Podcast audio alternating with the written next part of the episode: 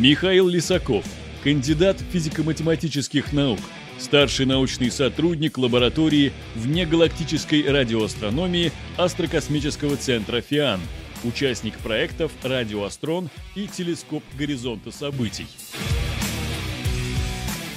Здравствуйте, Михаил. Здравствуйте, Александр.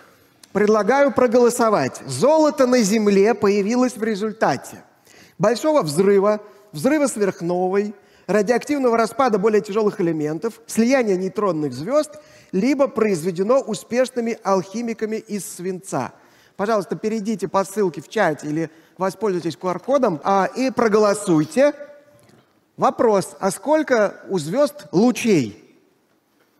Это очень хороший вопрос. И если бы его задали Штирлицу, то там два самых популярных ответа были бы точно полным провалом.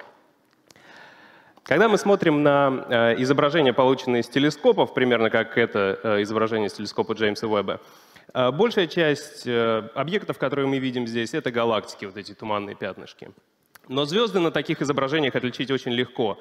У них всегда есть лучики. И эти лучики получаются, когда свет от точечного яркого объекта проходит через систему телескопа, у которого есть разные там конструкции, и на них он специальным образом преломляется.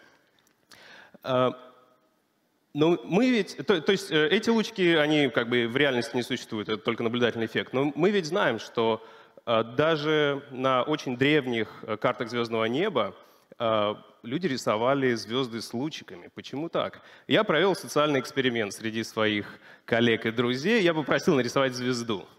Вот что у них получилось. Ни одно из этих изображений не похоже на гигантский газовый шар, как вот мы учили в школе.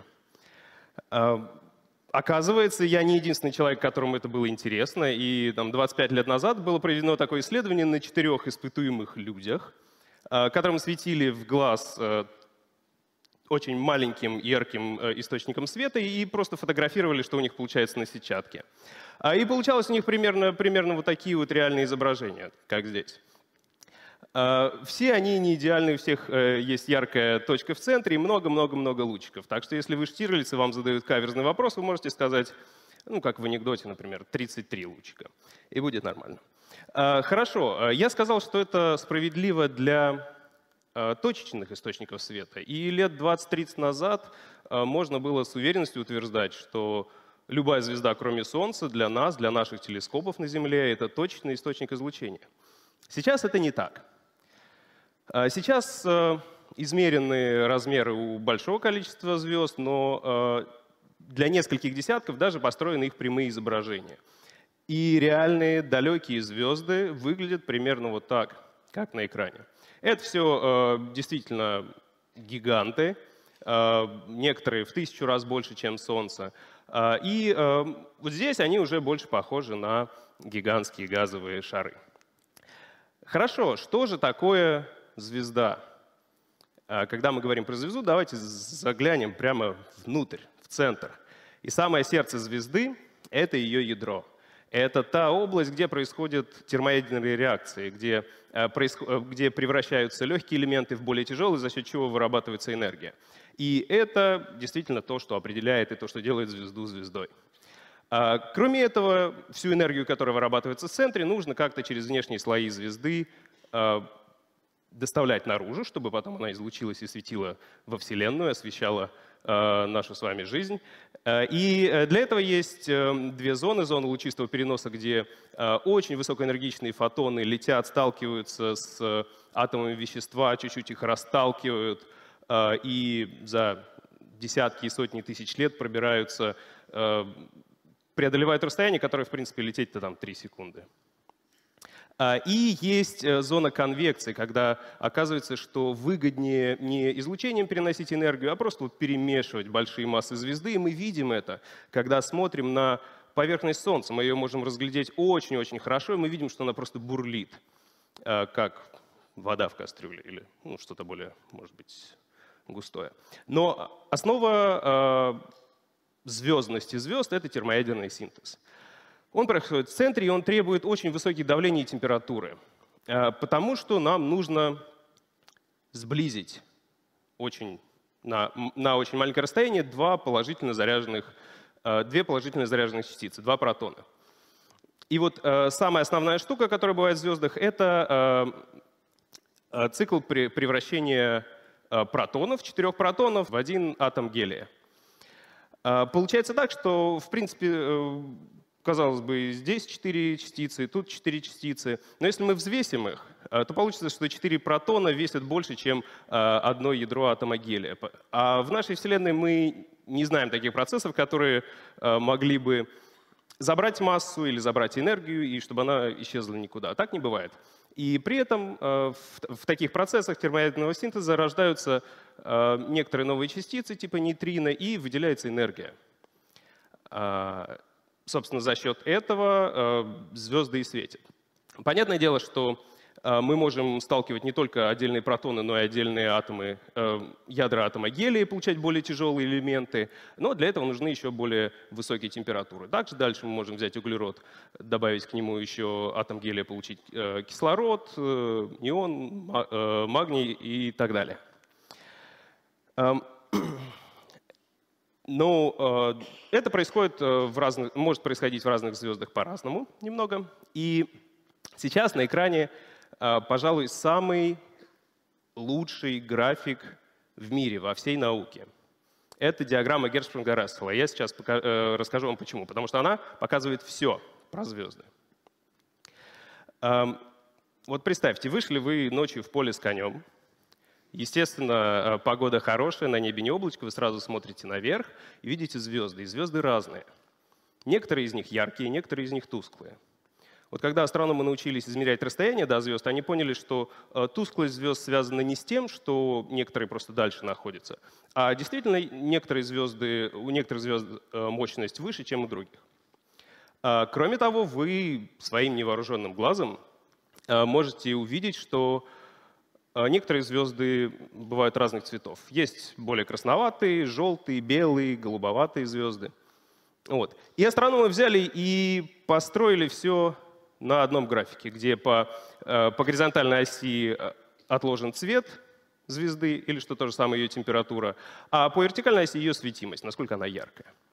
И оказалось, что большая часть всех звезд ложится на вот такую диагональку, вот эту вот, которая называется главная последовательность. Все звезды, у которых сейчас происходит сжигание водорода в центре и превращение его в гелий, они находятся на этой прямой.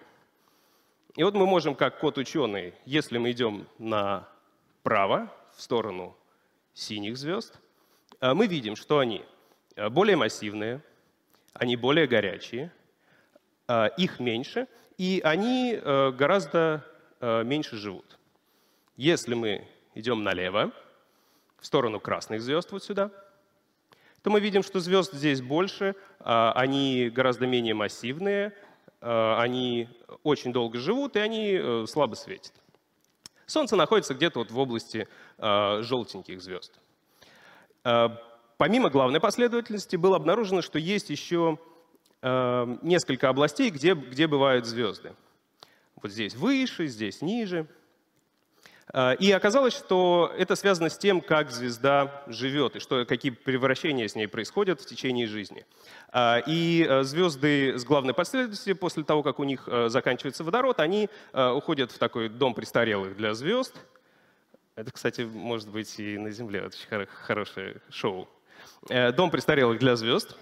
Там находятся красные гиганты, красные сверхгиганты. И когда у них заканчиваются и все остальные элементы, которые они могут произвести в своих ядрах, то они попадают на звездное кладбище вот сюда, где они очень горячие, но очень-очень-очень тусклые. Нам повезло, у нас в солнечной окрестности есть звезды совершенно разных типов, и вы можете выйти на улицу ночью и посмотреть, и действительно увидеть, что значит, есть... Ну хорошо, вы знаете, что есть Проксима Центавра в южном полушарии, вот это красный карлик.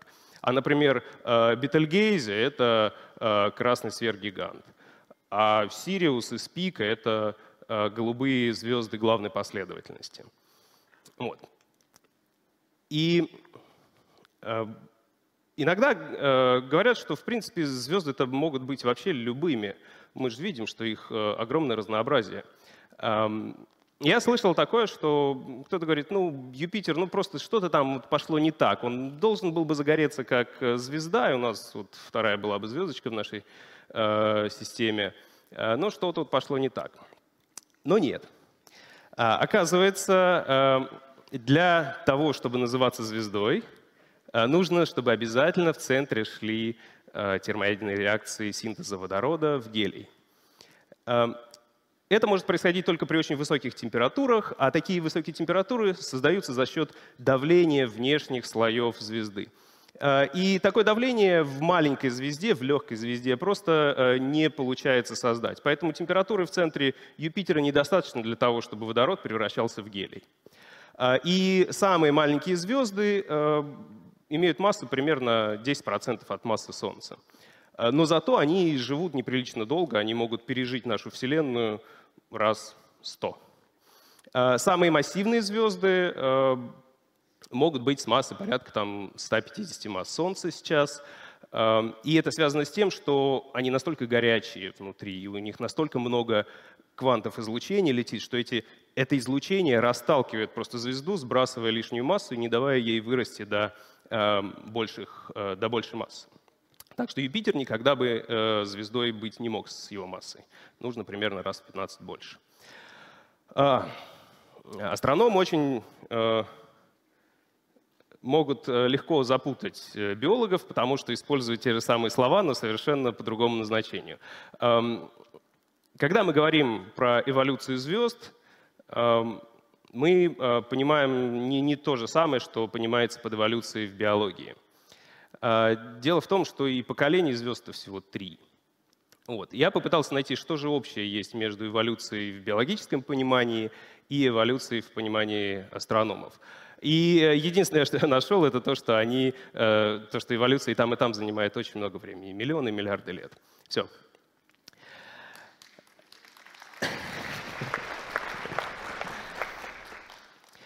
Что астрономы называют эволюцией?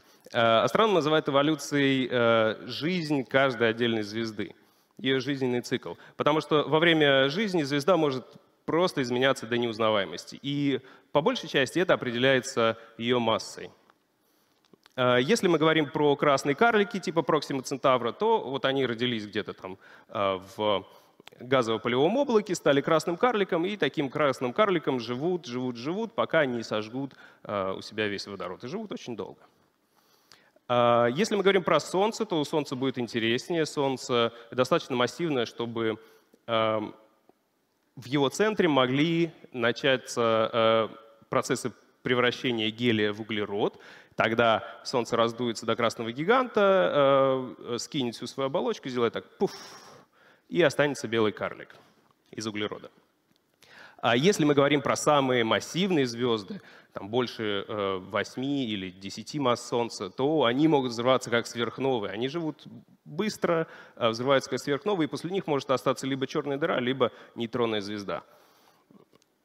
И мы сейчас об этом, конечно, поговорим.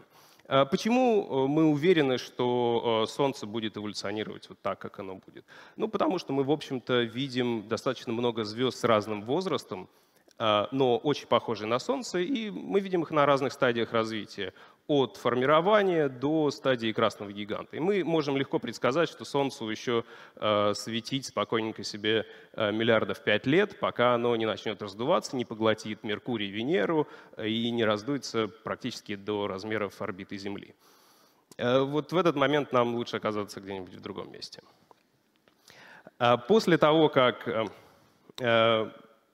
внешние слои совершенно отделятся от Солнца, оно превратится в такой красивый объект, который называется планетарная туманность. Если вы посмотрите, в центре каждой из этих картинок есть маленькая, тоненькая, маленькая белая точечка. Это как раз и есть белый карлик. Остаток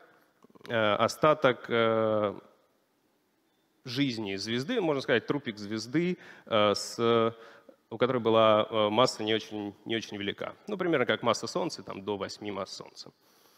От Солнца останется белый карлик, состоящий из углерода, И когда он остынет окончательно, и углерод кристаллизуется, в принципе, это получится алмаз размером с Землю. С очень тяжелыми звездами немного другая ситуация. У них могут гореть элементы с выделением энергии вплоть до железа. Дело в том, что когда мы из легких компонентов собираем более тяжелые элементы, это энергетически выгодно только вплоть до железа. Дальше для более тяжелых элементов необходимо затрачивать энергию на то, чтобы эти элементы создать. И вот у очень массивной звезды ядро выглядит примерно так, как луковица. Там, где была самая большая температура, там может синтезироваться железо в самом центре.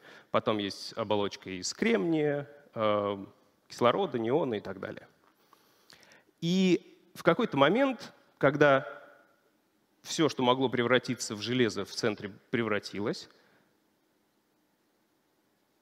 этот процесс останавливается, потому что дальше идти уже энергетически невыгодно. И двигатель выключается. И нет больше давления излучения, и нечем сдерживать гравитацию. И тогда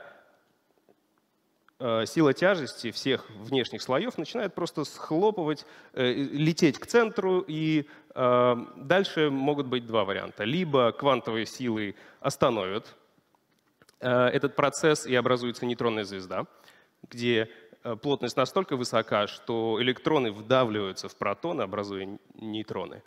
И вот эти нейтроны за счет квантовых эффектов просто не дают гравитации сжать этот объект дальше. А может гравитация может быть еще сильнее.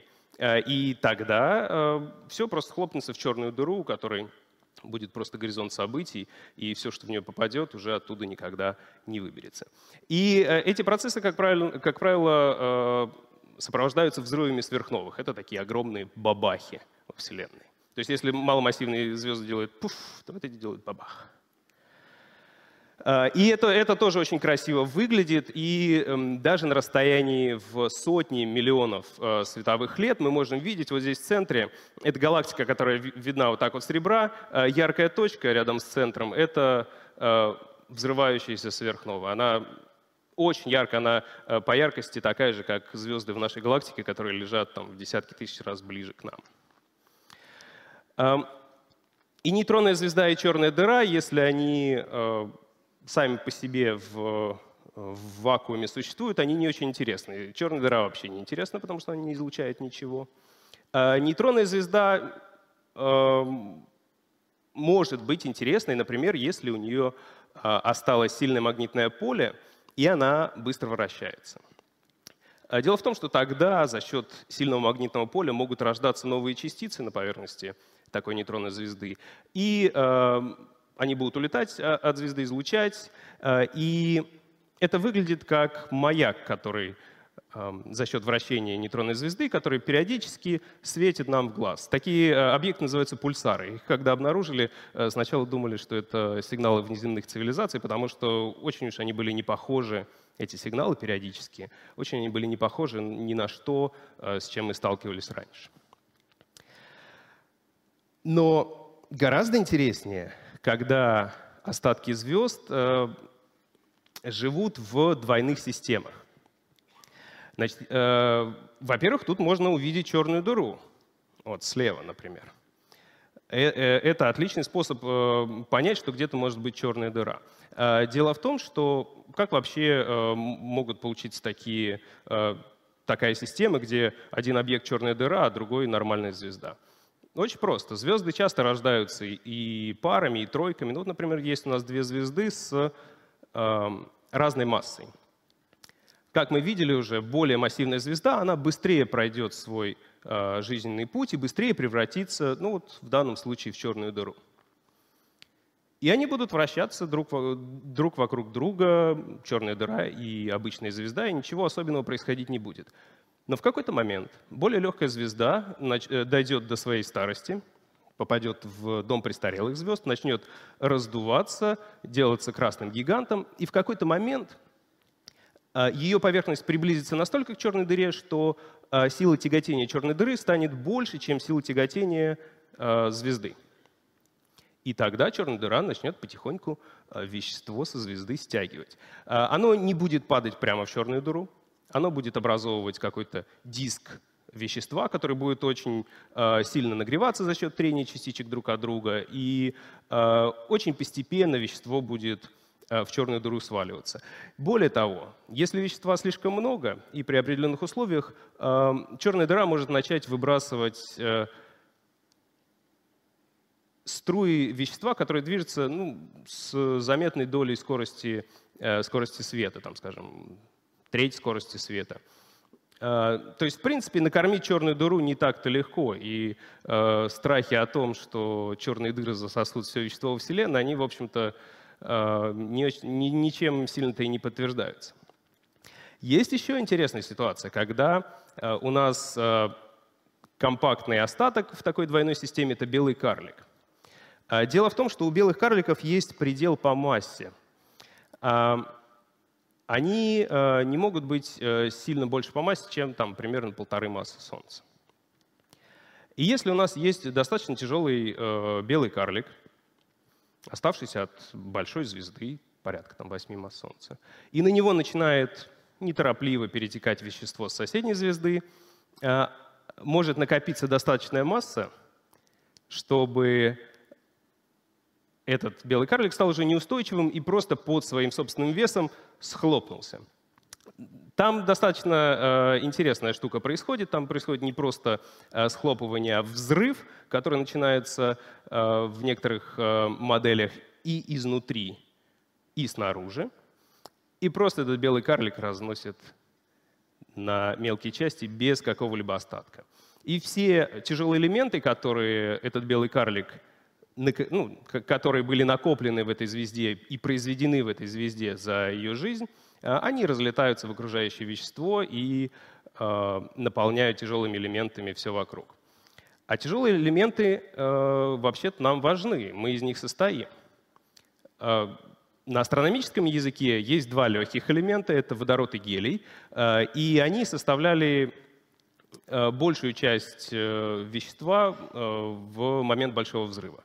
Примерно там 75% приходилось на водород, 25% на гелий. На все остальные элементы, типа там лития, приходились какие-то жалкие там, тысячные доли процента. И вот звезды в процессе эволюции, в процессе своей жизни и преобразования легких элементов в тяжелые, они эти тяжелые элементы производили. И, например, астрономы называют металлами все, что тяжелее гелия. То есть, например, там, фтор. Тоже для астрономов это металл. Но это такой жаргон. Вопрос задавался вам про золото, и это на самом деле исследование последних, пожалуй, 10 лет. Как образуются элементы тяжелее железа? Дело в том, что энергетически невыгодно эти элементы производить путем термоядерного синтеза, для них нужна энергия. Но если у нас есть какое-нибудь тяжелое ядро, какого-нибудь тяжелого элемента, например, серебра, и мы начинаем в него напихивать нейтроны. Нейтроны туда легко запихнуть, главное его просто не разбить.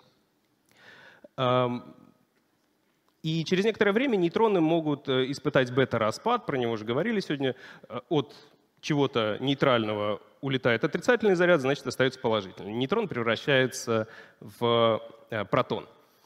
А если у нас появляется больше протонов в ядре, значит, порядковый номер элемента увеличился, значит, произошло превращение из одного элемента в другой. Вот так, например, можно там из серебра сделать олово, или из свинца сделать висмут или полоний таким образом. Но для этого нужно очень много нейтронов.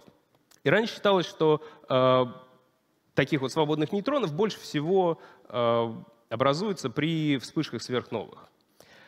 Однако в 2017 году было обнаружено событие с помощью гравитационно-волновых телескопов, которые классифицировали как слияние двух нейтронных звезд. И, как вы можете понимать, если у нас две нейтронные звезды сливаются, вряд ли сразу же получится какой-то один объект. Скорее всего, у нас, кроме продукта этого слияния, появится еще очень много обломков. Если это были нейтронные звезды, значит, наверняка будет лететь очень много нейтронов. И вот оказывается, что при слиянии получается такое цунами из чистых нейтронов с плотностью порядка плотности воды.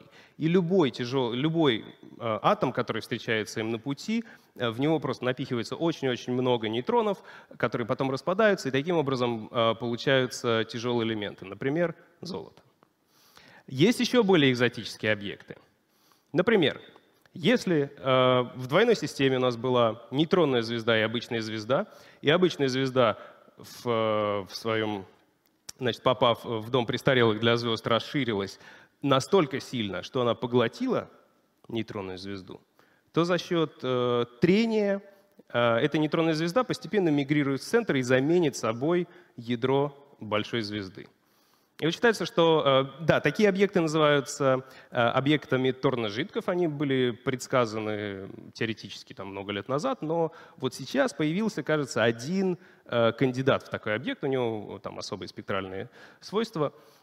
И в таких объектах вблизи поверхности вот этой внутренней звезды, которая находится в звезде, вблизи поверхности этой нейтронной звезды могут также рождаться большое количество свободных нейтронов, которые могут производить более тяжелые элементы, элементы тяжелее железа.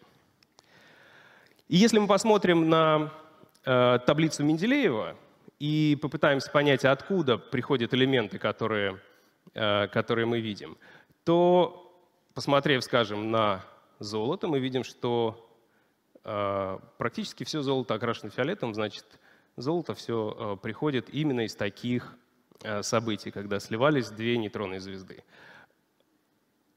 Раньше можно было бы сказать, что, представляете, ребята, вот у вас там есть золотые кольца, украшения, они все были рождены во время вспышки сверхновой.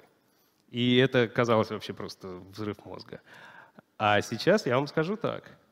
Вот у вас есть, ребят, украшения, золотые кольца, они все были рождены, золото в них было рождено во время слияния двух нейтронных звезд. По-моему, это тоже очень круто. Ну что, мы прошлись по большому количеству мифов, и что точно можно сказать, что эволюция звезд — это изменение их вида до неузнаваемости в процессе их жизни. Юпитер слишком легкий, чтобы быть звездой, он просто не мог зажечь термоядерные реакции в центре. Взрываются как сверхновые только самые массивные звезды, а маломассивные, типа Солнца, они так делают и сдувают свою оболочку. Черные дыры получаются только из самых массивных звезд, и они не так опасны, как их обычно представляют. Ну и золото в первую очередь возникает при слиянии нейтронных звезд и только с небольшими добавками от сверхновых и экзотических объектов.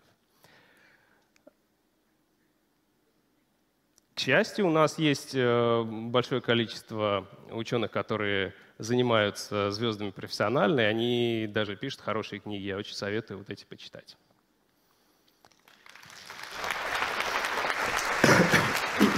Так, сейчас я хотел бы попросить показать результаты голосования. Давайте посмотрим. И прошу вас прокомментировать. Я смотрю, большинство проголосовали за радиоактивный распад, но мне кажется, что… Ну, я могу сказать вот что. Значит, сегодняшняя лекция была вам очень полезна.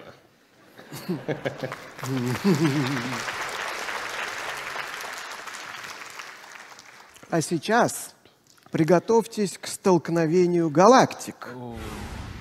Готовы ли вы ответить за свои слова? На сцене вредный оппонент. Итак, Дмитрий Вибе, доктор физмат-наук, профессор РАН, заведующий отделом физики и эволюции звезд Института астрономии РАН, автор около 90 научных статей. У вас 10 минут. Да, спасибо. Но людям доброй воли не привыкать к тому, что астрономы постоянно вводят их в заблуждение, и сегодняшний доклад не был исключением, но я сейчас все-таки сорву некоторую завесу. Несколько вопросов. Первый вопрос по поколениям звезд. Вы сказали, что массивные звезды живут десятки, сотни миллионов лет. Вселенной 14 миллиардов лет. Поколений было всего 3. Как это получается? На что только люди не идут, чтобы стать самым вредным оппонентом. Это только начало. Хорошо. На самом деле разделение звезд на поколения достаточно условное.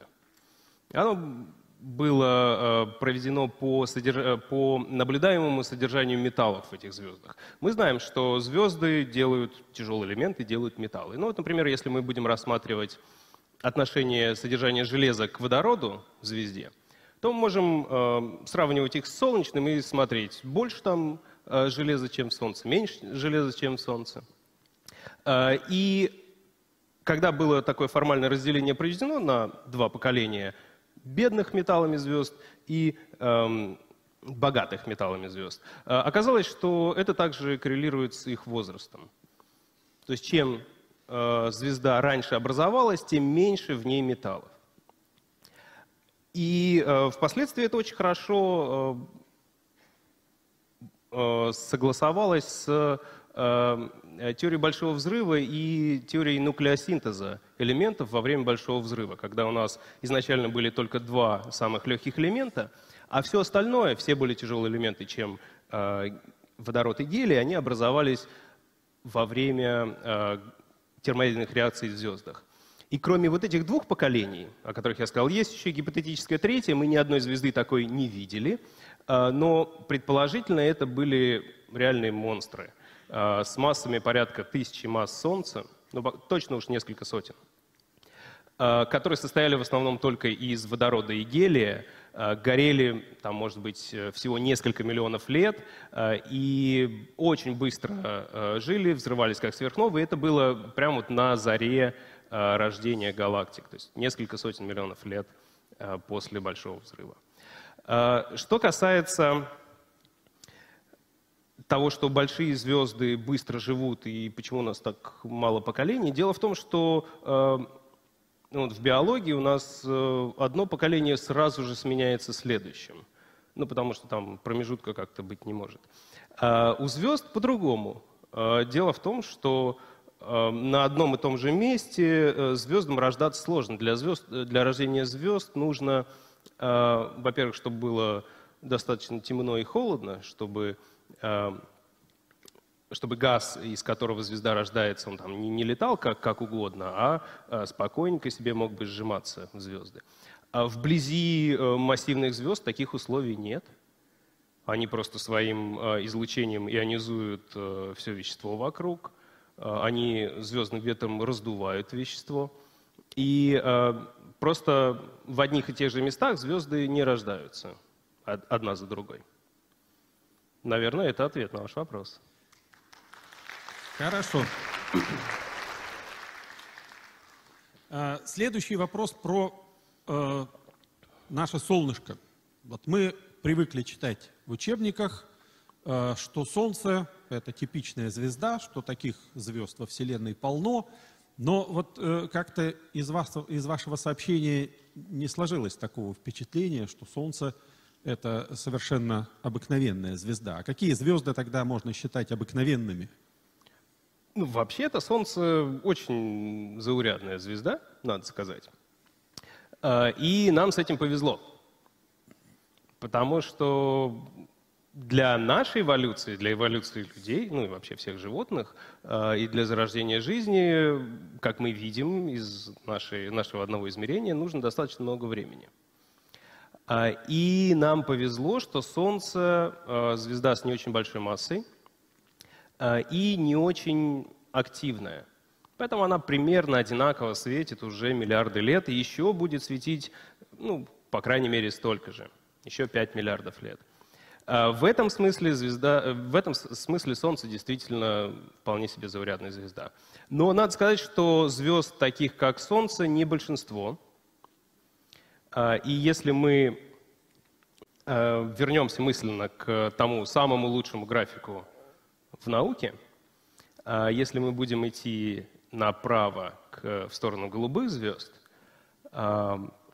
этих звезд массивных, их меньше, их по по штукам, по количеству меньше, чем если мы пойдем в сторону красных карликов, которых очень много. Это так же, как слонов в штуках гораздо меньше, чем мышей. Поэтому большую часть звезд во Вселенной составляют, конечно, красные карлики с массой меньше, чем масса Солнца. И когда Солнце и звезды, подобные Солнцу, уже закончат свою жизнь, оставят после себя вот эти вот белые карлики или какие-то другие более экзотические остатки, маленькие звезды, красные карлики, они будут все так же светить и светить. Спасибо. Ну, теперь давайте уже серьезно по самому главному графику. Вот мы все знаем, как правильно обозначать краны в ванной. Красный – горячий, синий – холодный. Я молчу про то, что у вас белые карлики были покрашены в синий цвет. Хорошо. Почему вы вводите людей в заблуждение и говорите, что синие звезды горячие?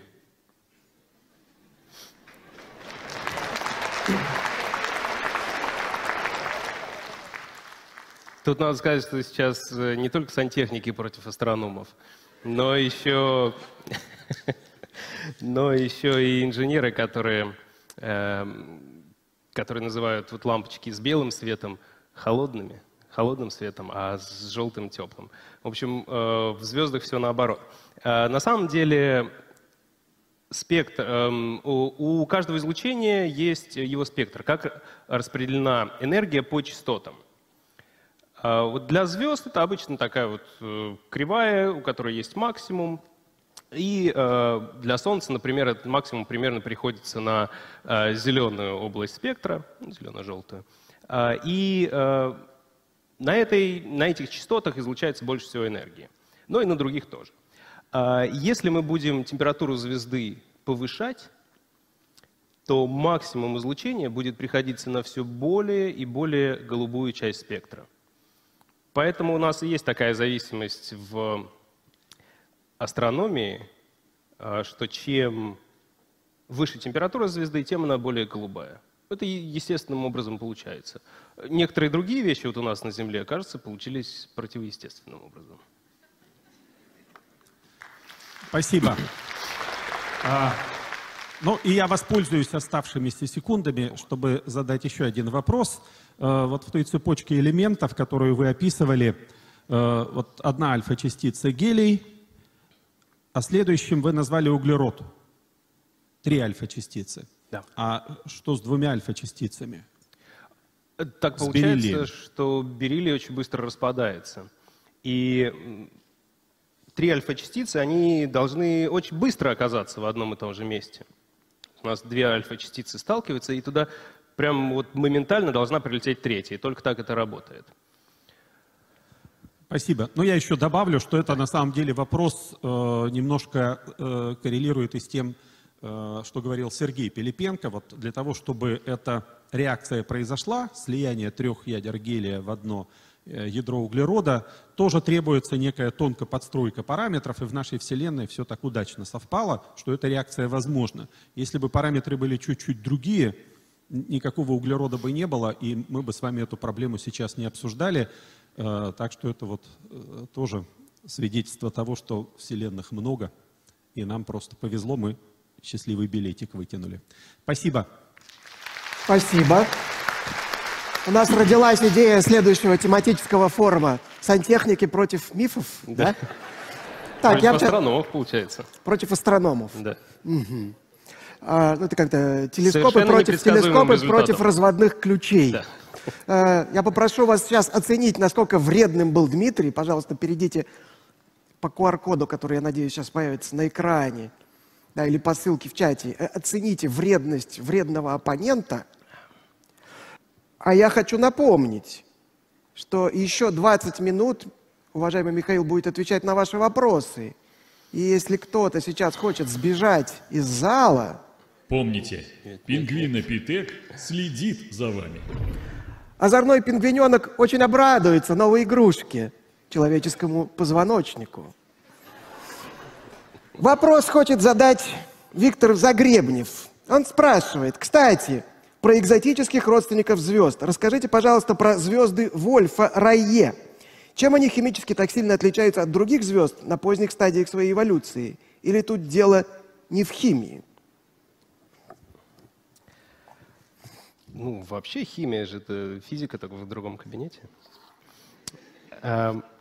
Значит, когда мы наблюдаем обычные звезды, например, Солнце, у нас так получается, что та поверхность, которую мы видим, у нее есть какая-то температура, но на дне есть еще вещество. И вот та поверхность, которую мы видим, называется фотосфера, а над ней располагается хромосфера. Хромосфера холоднее, чем фотосфера, ну, потому что температура как бы падает с расстоянием от центра.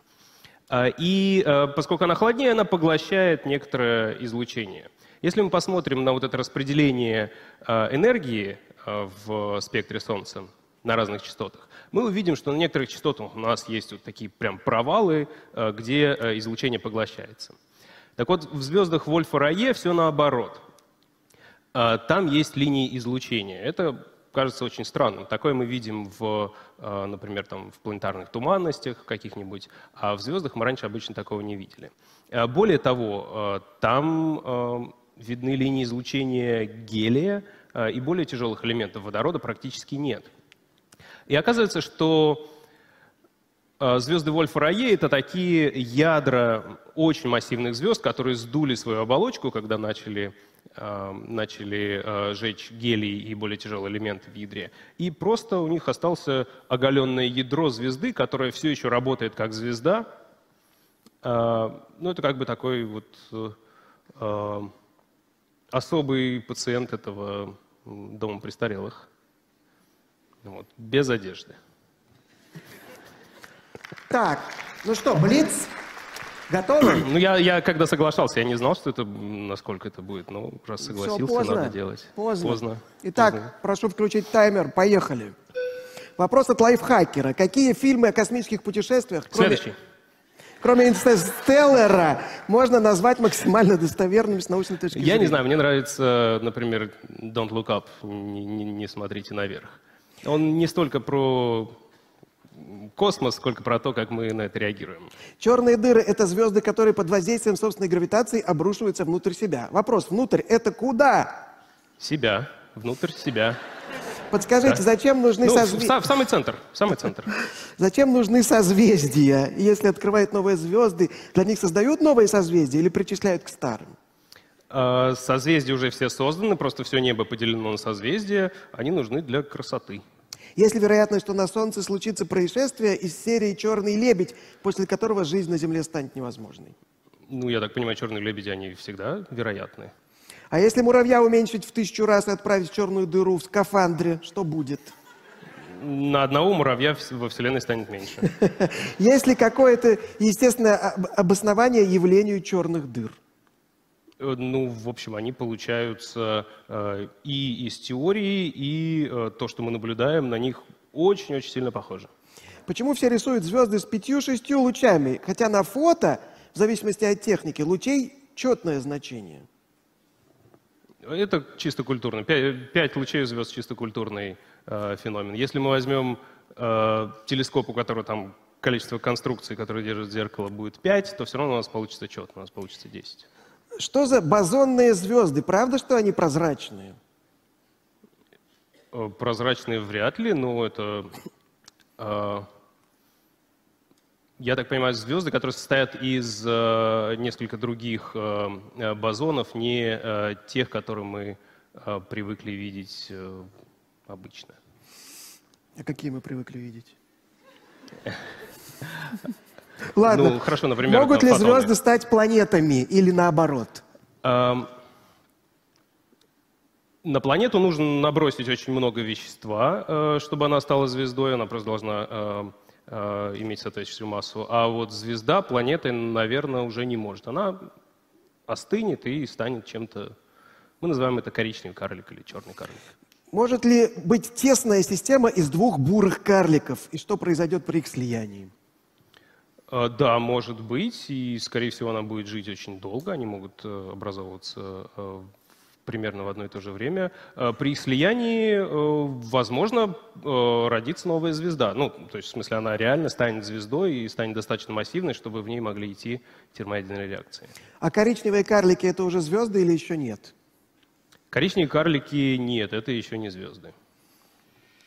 Ну, еще один же. Он 11,5. 11,5. Так, давайте перейдем к вопросам из зала. Пожалуйста, дайте микрофон вот туда. Вставайте, представляйтесь, кратко говорите, отдавайте микрофон. Добрый день, Иван, Санкт-Петербург. Большое спасибо за доклад. Вопрос по самому лучшему графику в мире. С белыми карликами область никак не связана с главной последовательностью. Вопрос. Есть ли объяснение, почему нет вот этих переходных объектов и связи? И возможно ли существование звезд с параметрами, вот, которые бы обеспечили такую смычку? Как происходит эволюция звезды вот типа Солнца? У нас есть звезда, она горит, она сидит на главной последовательности, потом, когда у нее заканчивается водород, начинает гореть гелий в ядре. И в это время ее оболочка начинает излучением раздуваться. Поскольку она раздувается, плотность у нее уменьшается, падает температура, она становится красной. И Солнце из там желтенькой звезды сейчас превращается в красного гиганта. И дальше это... Но оболочка пока непрозрачная. Но в какой-то момент оболочка раздувается настолько, что разряжается очень сильно и становится прозрачной. И, по сути, это почти моментальный процесс перехода от красного гиганта к белому карлику. Поэтому, собственно, никаких звезд мы не видим на этом переходе, именно потому, что они там живут совсем-совсем мало, даже по земным меркам. Так, пожалуйста, дайте микрофон вот туда. Там происходит вот какая-то флуктуация. Так, Анастасия, Москва, здравствуйте. На одной научно-популярной лекции лектор сказал о том, что, значит, черные дыры, да, они могут увеличиваться благодаря тому, что поглощают либо в себя окружающее вещество, либо слиянию, да. Но при этом он сказал, что сейчас, там, я не знаю, в последнее время, может, обнаружили какие-то сверхмассивные, гигантские черные дыры, которые весят до там, 10 миллиардов, извиняюсь, можно за неточность, масс Солнца. И чтобы они образовались, нужно очень-очень много времени. Либо там, чтобы 10 тысяч черных дыр были в одном месте, что очень маловероятно, либо они должны были поглотить очень много вещества, хотя они могут только ограниченное, да, количество вещества поглощать. Вот. И что якобы того времени с образования, то есть после Большого взрыва, когда начали уже образовываться звезды, ей вряд ли бы хватило, чтобы быть таких размеров. Так вот, это миф или нет? Ну, во-первых, когда мы говорим про миллиарды, там можно себе небольшие неточности допускать. Да, действительно, есть сверхмассивные черные дыры. Они, как правило, находятся в центрах галактик. У нас в галактике Млечный Путь есть своя сверхмассивная черная дыра, там порядка 5 миллионов масс Солнца. Ее изображение получено было. Есть сверхмассивная черная дыра в галактике М87. Она побольше, там примерно 6 миллиардов масс Солнца. Но действительно бывают черные дыры, которые там достигают 10, там даже несколько единиц на 10 в 10 степени масс Солнца. И это действительно проблема, потому что мы видим, что такие объекты образуются достаточно рано во Вселенной, и не совсем понятно, как это могло произойти. Есть несколько моделей, которые пытаются это описать. Ну, например, если у нас есть большое скопление звезд, вот реальных этих самых первых монстров с массами в там, сотни, а может быть и тысячи масс Солнца, из них будут получаться большие черные дыры, если они были все рядом друг с другом, они более-менее за разумное время могут слиться и дать какие-то еще более массивные черные дыры. Возможно, были какие-то мелкомасштабные флуктуации фона темной материи, которые позволили массе эффективнее стягиваться в определенные места и формировать там очень тяжелые объекты. Вот на самом деле это одна из задач для телескопа Джеймса Уэбба, чтобы посмотреть, были ли действительно галактики с черными дырами или без черных дыр на заре Вселенной. Это очень интересно. Денис Рассказов из Нового Уренгоя спрашивает, если человечество сможет соединить Юпитер с Сатурном, нам удастся зажечь искусственное Солнце? Нет, примерно надо в 15 раз увеличить массу Юпитера, чтобы зажглась звезда. Так, на балконе я вижу плеяды вот тут, по правую руку. Дайте микрофон плеядам. Вставайте, представляйтесь. Здравствуйте, меня зовут Катерина. Большое спасибо за лекцию. Вопрос у меня про пульсары. Почему они излучают частицы направленно, то есть получается два таких луча, назову это так, а не во все стороны, как мне кажется, было бы логичнее. Это связано с тем, что у них есть, примерно как и у Земли, магнитное поле, ну, только в триллион раз более сильное. Нет, больше даже, чем в триллион. Ну, в триллион нормально, да? И так же, как у Земли, магнитные полюса не совпадают с полюсами вращения. Поэтому получается такой маяк, как фонарик. Если возьмете фонарик и будете вокруг себя крутиться, вы будете периодически по... Ну, если я возьму, буду... примерно по вам так вот скользить лучом света. И то же самое происходит в пульсарах. Почему они излучают как фонарики? Дело в том, что силовые линии магнитного поля, они входят в поверхность пульсара, практически перпендикулярно ей, и примерно в этом месте частицы рождаются и вылетает излучение. Ну, собственно, то же самое, что происходит в магнитосфере Земли. Когда у нас частицы солнечного ветра, они могут только вблизи полюсов до Земли добраться. Кстати, кто-нибудь видел полярное сияние в Москве? Я пропустил, блин. Вопрос от Карла Августа Аванти. Каким образом предполагается использование черных дыр в качестве коридоров, сокращающих путь через пространство, если выйти из такого коридора невозможно из-за свойства черной дыры поглощать, но не исторгать? Это...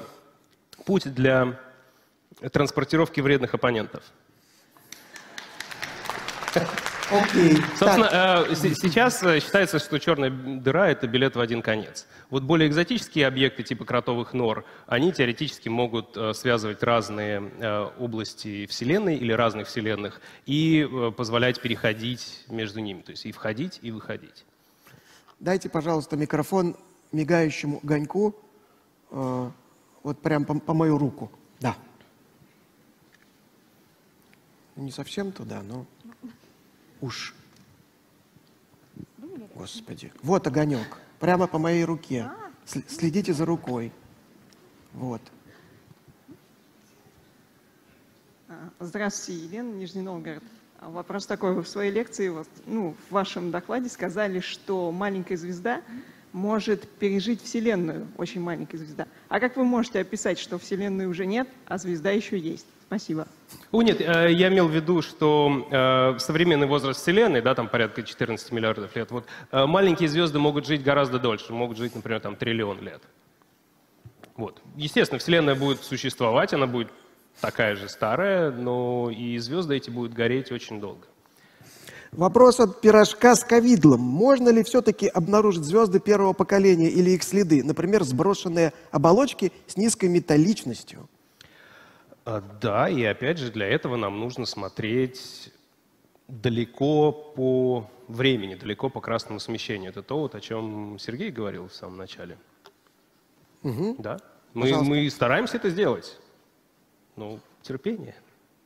Наверное. Так, вот сюда, сюда, сюда, сюда.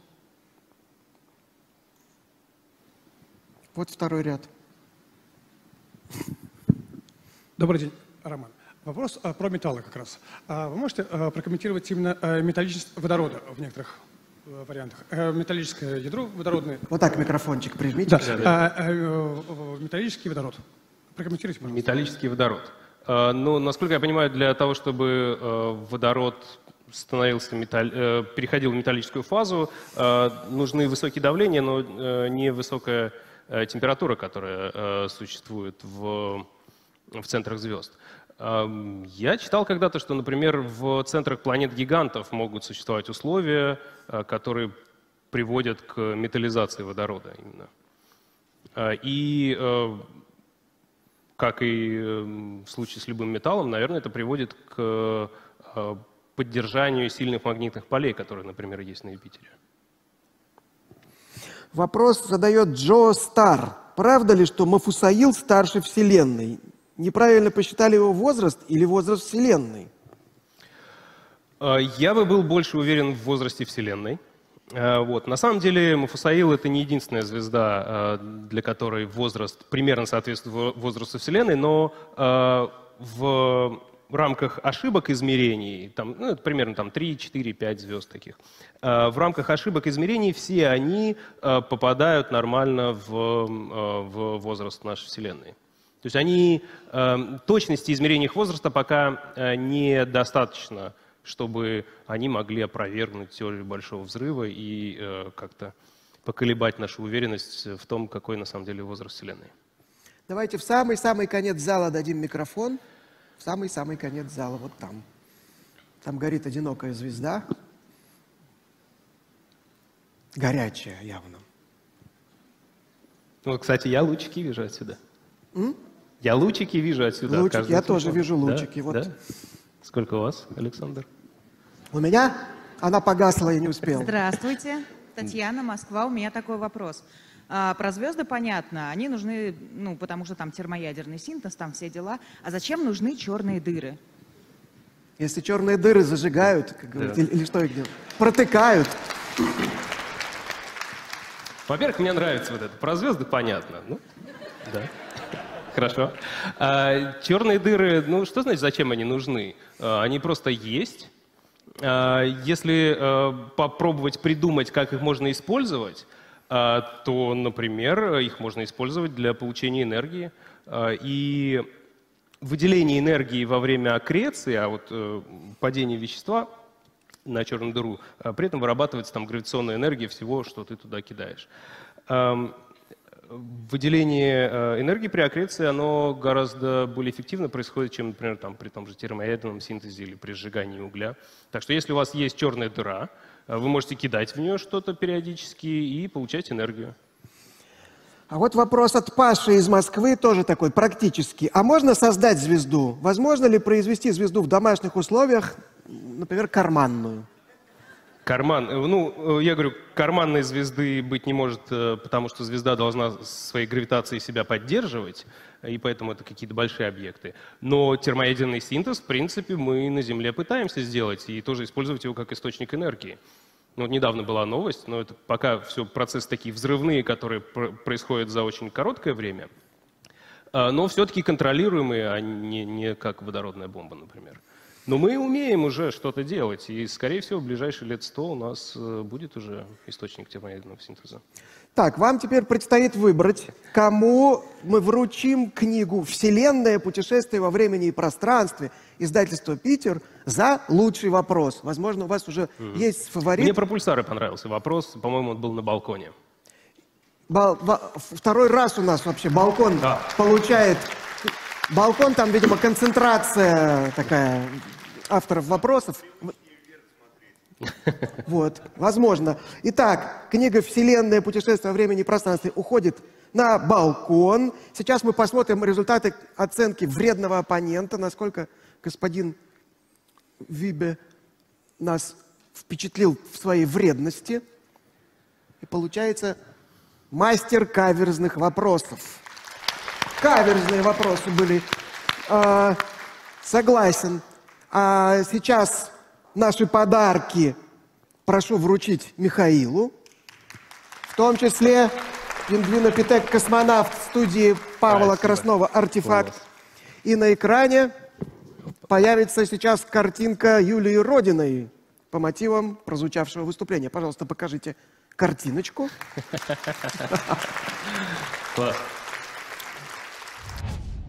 Еще есть такое полузаблуждение, полуутверждение, что американцы никогда не садились на Венеру. Это наполовину правда. Значит, смотрите, был такой аппарат «Пионер-Венера». Его целью не было садиться на Венеру, но он сел. Да, это он состоял из нескольких спускаемых зондов, которые, цель которых была просто промерить вертикальные профили всего, чего можно в атмосфере. Но одному из них повезло, он шмякнув от поверхности, продолжал передавать сигнал еще около 15 минут. 19 и 20 августа в Москве пройдет форум «Ученые против мифов». Тихо! Идут раскопки. Археология, палеонтология, шедевры мирового кино с научной точки зрения. События, которые нельзя пропустить. Подробности в описании к видео.